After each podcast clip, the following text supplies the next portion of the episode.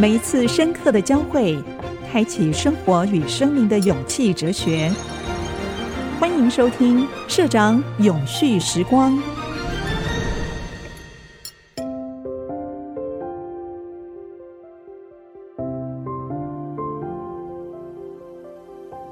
嗨，永续时光的朋友们，大家好。我在这个节目里面一直邀请很多不同专长、不同领域的专家跟学者，还有创业家，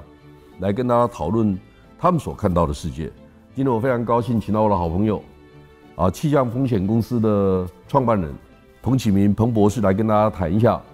他们现在事业的经营的状况，那同时也跟大家谈一下 ESG 等等相关大家很关心的议题。启明兄是不是先跟大家打个招呼？好，我们应该叫黄董事长或是黄社长哈，然后清永兄，我非常敬佩的这个前辈哦，特别是科技业还有现场的朋友，大家好。前几年哈，我有一次机会碰到启明嘛哈，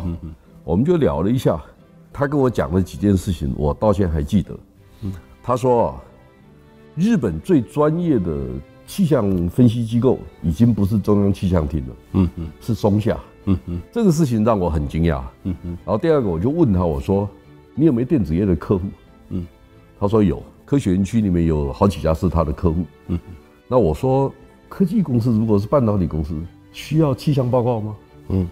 然后他又告诉我，高铁是我们的客户，是大客户，对不对？对。然后呢，101大楼也是你们的客户。那这个让我很惊讶。我想我不要讲了，我就等启明跟我们讲一下。你为什么会有这些客户？你的方法是什么？好，其实我是觉得，原来我在学校任教啊，做的是气象的工作，但是我觉得，我相信社长的经历也是一样，就是说觉得这样的路途，很像在这个领域也不缺少我这一个做科学，虽然我做的东西是全球暖化很有兴趣，所以后来我就创业了。然后那时候呢，其实气象其实是我看到很多国外的案例，就是大家都需要气象，大家都来讲气象，每天生活每个人都跟气象有关系。但是我就发现说，我就要特别选一个，就是我是你的气象台。例如说科技业或是各种的产业都需要这种气象，但是它是属于特制的气象，不是说叫你今天天温度几度而已。所以我当时就开始想要来做这个事情。但是呢，后来发现没那么容易，因为第一个是气象局是做免钱的，大家税金给他，他就做服务越多，他就可以拿到更多的预算。那他呢，看到民间有时候创新，他就跟着来做。所以我的竞争对手常常不是有任何的对手，是气象局，是官方的，那民很难跟官去斗的哈。所以其实我觉得我那时候想要朝那方面走，所有客户都会问说，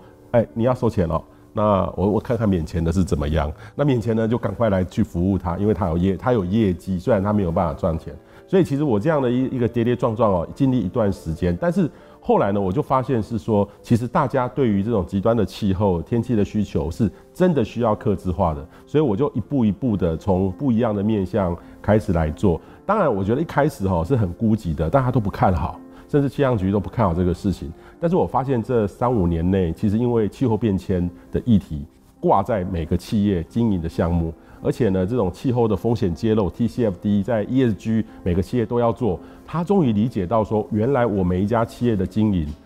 都跟气候天气有关系。所以现在呢，我们在科技业的比例大幅度的提升很多。所以我记得黄社长来我们公司参观的时候，其实我们那时候好多客户都是政府的，现在我们一直降低非常的多的未来的政府的概念，我觉得我可能都要做公益，这个很不容易耶。因为其实在台湾其实有太多电子业，所以对于很多人来说的话，我选择一个明确的工作、看得到的工作是容易的。然后或是说现在的风险的评估的工具也增多了，人家觉得创业风险太高，所以我的感觉就是说创业是走到一条没有人懂你的路。所以我很喜欢跟清永兄聊天，因为他的苦我知道，我的苦他一定也知道。所以其实在这段苦的当中，就是未来是可能就一点点的光，那个隧道的光一点点，但是你有一个信念，你不怕任何的这种所谓的资金调度，或是任何这种困苦的压力，你就持续的走下去。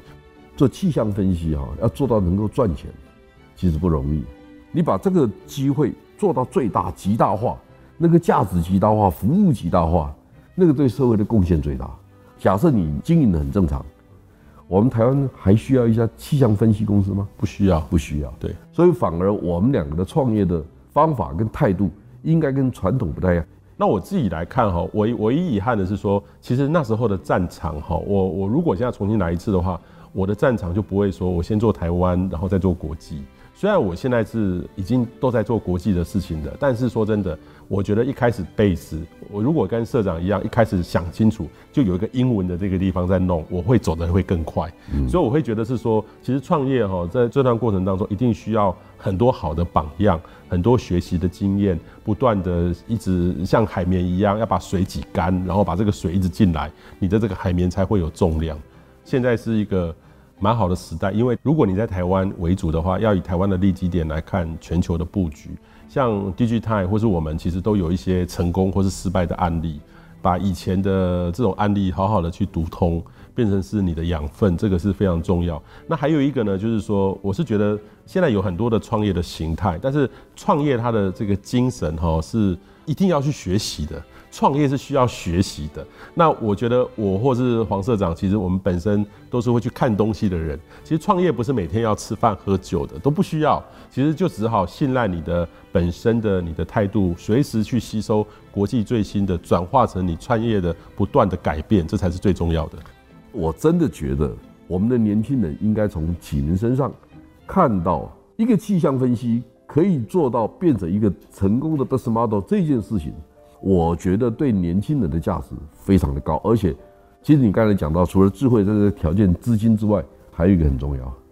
面对困难的勇气。我觉得每一个人呢，不管你是不是要当公务员，或是做一个家里的生意，其实都要有创业的精神。那创业的精神呢，是要学习的，需要去成长的，不断的去让自己的养分能够更多，而且呢，不要排除任何的不确定性，这种不确定性才有更高的机会。那现在台湾呢，其实走向一个更适合创业的环境，那大家要把握这个机会。但是最重要的就是创业不是一定都会成功的，创业90%可能是失败的。但是失败，每失败一次就会学习。像我自己来说的话，我有好多的产品都是失败的，只是大家不知道而已。所以其实要好的，但是你要从这个失败当中就会孕育出一个好的这个营运模式出来。所以大家不要怕失败。然后纵使呢，你不是想要自己当老板开创事业，但是你在你的领域里面也是要不断的保持这个创新的精神，对，这个就会成功。跟大家分享一下，就是说，台湾人要知道，我们只有2300多万人。理论上，我们要培养更多的隐形冠军。我们在独特领域上面具有独特优势的公司，这个才是台湾的优势。我最近读了《隐形冠军 2.0》 这本书，书里面谈到说，亚洲隐形冠军最多的国家在哪里？台湾吗 ？Yes。好，台湾有 4.5% 的企业是隐形冠军。但隐形冠军有几个重要的定义。就是他在全世界前3名，在该州、在亚洲或美洲是第1名的公司。第二个，他有独特的市场竞争优势。第三个，一般企业的 CEO 的平均寿命是6年。好，隐形冠军是超过20年，因为你必须比你的客户更了解客户，所以不可能经营5-6年就可以真正懂这个事情。所以，当我们听到马云说台湾的企业家都7老8死的时候，你也不要相信马云的，马云有马云的成长环境，他怎么知道制造业怎么搞？所以这个是不一样的经验，不是别人讲的都是对的。我们必须知道，台湾有台湾的独特优势，台湾的产业，我们过去习惯于 Me Too， 同样的东西不断的复制，创造经济规模。现在我们也要知道，台湾有很多隐形冠军是成功的，而且在世界的标准来讲，我们也都很成功。所以，我们台湾不是一无可取，我们要把好的范例挑出来，然后让大家不一定是学习，你可以修正以后，再创造自己的独特模式。好，我想大家知道，我们台湾还有很多可能性，这第一个。第二个就是说，我们也知道资讯科技的进化，让我们对于微型的事业模式是有更多的想象空间跟机会。但是呢，我们需要什么人？需要像彭启明这样的人，敢于挑战不可能，敢于挑战高难度的工作。我们先休息一会儿，等下再回来谈。我们看到台湾在下个阶段用什么样的策略、什么样的国际布局来面对我们即将来临的气候上面很多新的挑战。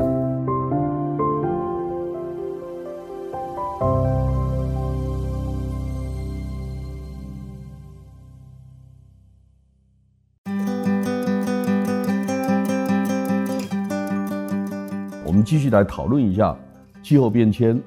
以及我们看到专业的服务业在台湾怎么生存。启明，你可不可以告诉我，你参加过几次 COP 的活动？10次，11年，每一年都自己去？我每年自费自己去。我第一年是政府代表团说，因为我常常在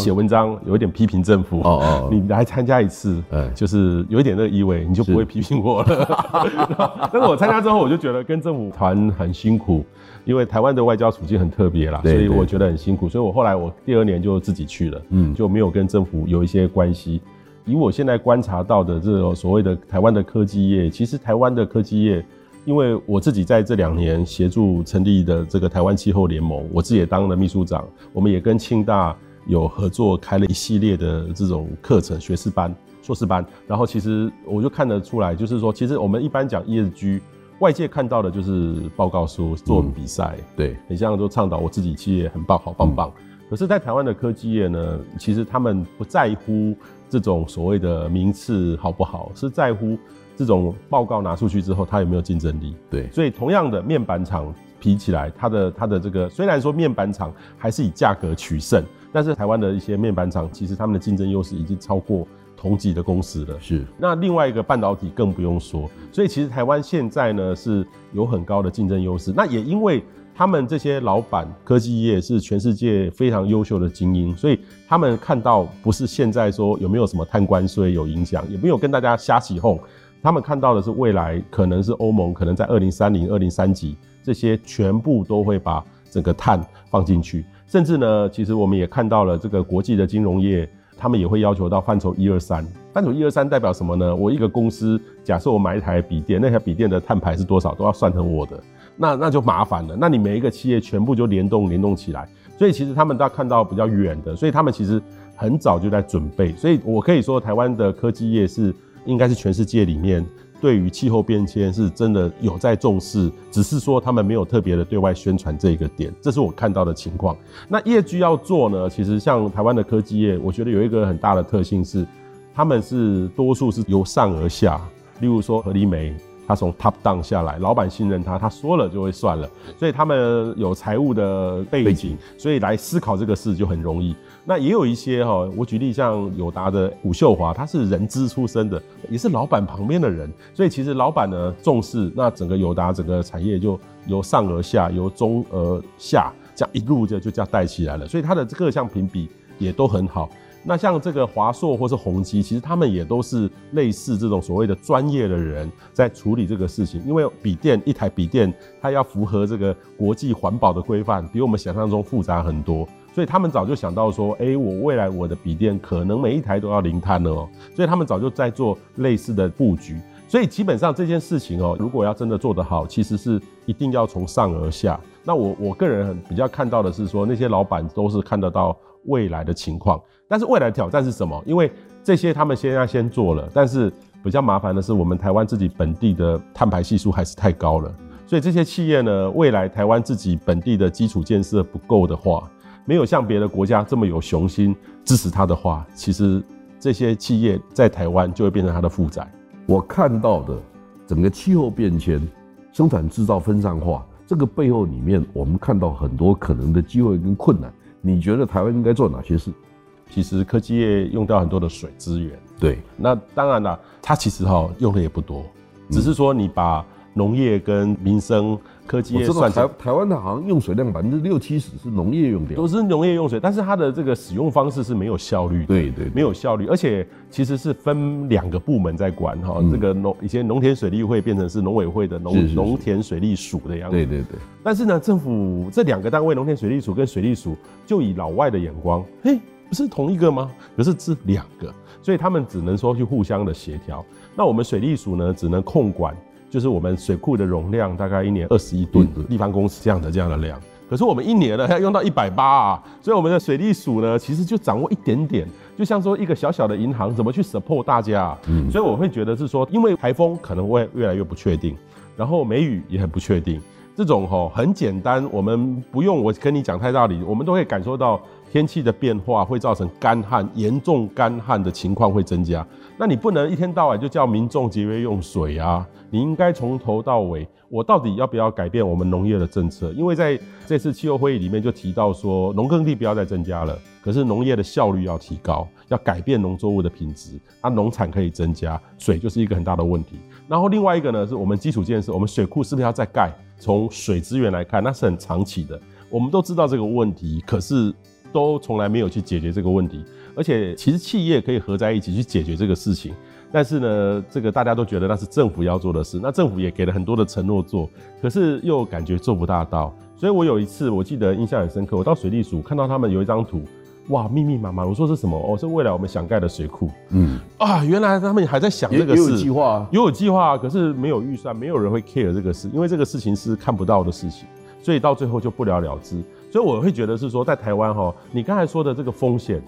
这种所谓的能源，还有它的基础建设，就是台湾未来企业要发展的最大的风险。其实这个东西我也问过很多，我跑去丹麦，他们是全球大家公认对于气候变迁永续做得最好的，欧洲一直，尤其是北欧做得最好。对，像他们那个，你看哦，他们把那个风电。其实我们有半导体业，其实他们是风电业、能源业。对，他们在北海上面。北海，对，他们整套的技术对外输出，所以其实你说他们有很强的风电技术吗？也不是，他们很厉害的是把整个风电能源做好一个很好的整合，各式各样的这个模组经过他们整合，在台湾就可以 run 起来，而且还不是只有技术，还有金融的概念在里面。他们连船都是他们的。对。所以这个其实就变成说，这是丹麦的一个产业。你去丹麦，你会觉得这个国家凭什么 GDP 这么高？ Yes. 就是有办法。他们是做先期投资，利用系统整合的方法带动他整个国家的竞争力。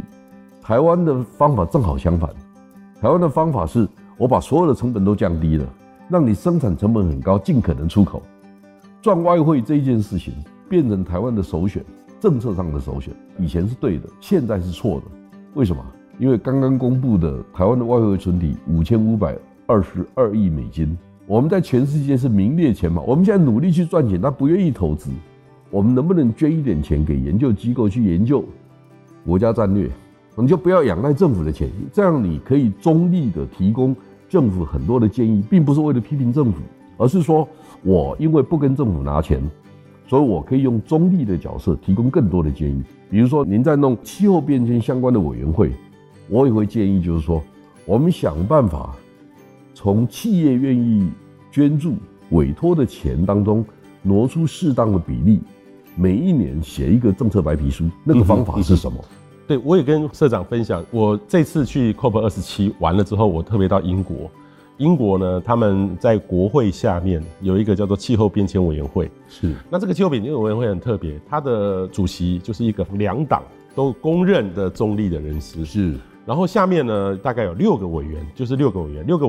是聘的专业的人士在里面。那他的资金呢，大概来自于他们的能源部，还有他们的环保部。然后大概下面养了45个独立的人。那这些人做什么呢？会去看政府的气候变迁相关的计划，你的政府目标跟现在离多远，这个预算有没有合理，执行效率如何。独立的机关会写出报告来跟大家来说这个事情，它是独立的，不属于任何一个政府，也不属于政府外围的智库。因为为什么气候变迁要做呢？气候变迁其实它的这个政策哦，一个能源政策一做下来，不是2年就有成果的，要3年、5年、10年。所以它要确保这个政策是延续的，不会因为某一个部长、某一个这个政党轮替之后就有太大的变化，永远在那个地方。所以在欧洲有一些国家为什么那么稳定做得好，就是有这样的独立的单位，它不隶属于民间，也不属于什么，但是它会容纳各方的意见，写出一个独立报告。那执行的还是政府的行政部门。所以在产业，我相信也是一样。同意哈，像启明这样子专家被培养出来，你自己的投资，社会也给你机会。好，这样的人其实在台湾很少。嗯哼，那我们应该给你什么样的支持？好，第一个是我发现就是说，我在那个会议里面，我不是政府代表团，台湾以后也很难。嗯，如果我们的国际处境没有改的话，所以我其实第一个我在那个会议，我很早就认清了，台湾不可能是坐在里面谈判的一员，嗯，国家代表团的一员不可能。对，那第二个呢，是我也思考我的角色，我是不是要变成政府的一员？我后来觉得我在民间可以做很多的事情，对，所以我就全部用民间 NGO 的方式在看这个事情。嗯，然后我去里面会议呢，因为那2个礼拜，所以大概就有很多不一样的会。那我也跟社长分享，其实这10年变化很大，特别从这个 COP26 在英国 Glasgow 开始，到今年的在埃及办。那个会议的人数哦，已经从政府大概喊了16000人，然后 NGO 大概15000人，嗯，然后还有一些媒体就去了3000多人，那还有一个呢，今年最多的是企业去了16000人左右。那我在里面呢，其实我因为这2年负责是台湾气候联盟，我就是用科技业的角度来看气候变迁，我们应该做些什么事情。所以我在那边潜水，甚至也在那边办记者会，办一些活动。但是我觉得我是在潜水，在连结关系，对我来说的话非常重要。我举个例子，例如说像明年就在那个 UAE， 就是阿联酋 UAE 举办，那我就很主动的跑去认识他们的首相的办公室。原来他们最要的就是科技，因为在杜拜大家都想要，大家都要科技，他就很好奇说你们台湾的 supply chain。很像减碳有成效，我们听过哦。那我们就想未来我们可以怎么谈，有一些合作。因为这个气候变迁以前哦，就是政府的谈判的结果，或是 NGO 去做一些倡议。可是现在有一大块是这个企业呢认为气候变迁是商机，电子业减碳是商机，如何减得更好，全部每一项都是商机。你不要小看哦，像那个友达光电，其实它下面还有一家永续公司哦，是都出来了哦，原来做得很好就可以成立一种公司，也可以企业的商机。所以现在我可以预估未来气候变迁是每个企业都应该要派人去找到机会，然后看到国际的趋势说，哦，这个原来的这个范畴3可能什么时候会开始 run， 我们是不是可以提一个科技业的净零的倡议？如果真的说科技业净零倡议可以提出来的话，应该就是从台湾，因为我们所有全世界的上游的这个供应链的设备全部都在台湾的供应链里面，所以我觉得台湾在全世界的气候变迁的付出或是努力里面是可以让世界看得到的，而且可以创造很多的机会的。孙子兵法里面有一句话，取用于国，因粮于敌。就是我们把台湾最大的优势变成我们这些企业经营的优势，这叫取用于国。然后呢，我们创造更多的就业机会，创造更高的价值，让这个社会安和乐利，这是我们的工作，企业家的工作。因粮于敌，就我们的台积电很成功，联电很成功，是因为我们把 NVIDIA、AMD 甚至 Intel 都找到台湾来，我们把这些敌人的粮食变成我们的粮食。所以台湾之所以能够成功，是因为我们善用整个的运作机制。非常谢谢启明兄跟大家谈到说，我们大概在 ESG 的问题，在气候变迁的问题。谢谢各位，再见。本节目由 Digitimes 电子时报与 IC 之音联合制播。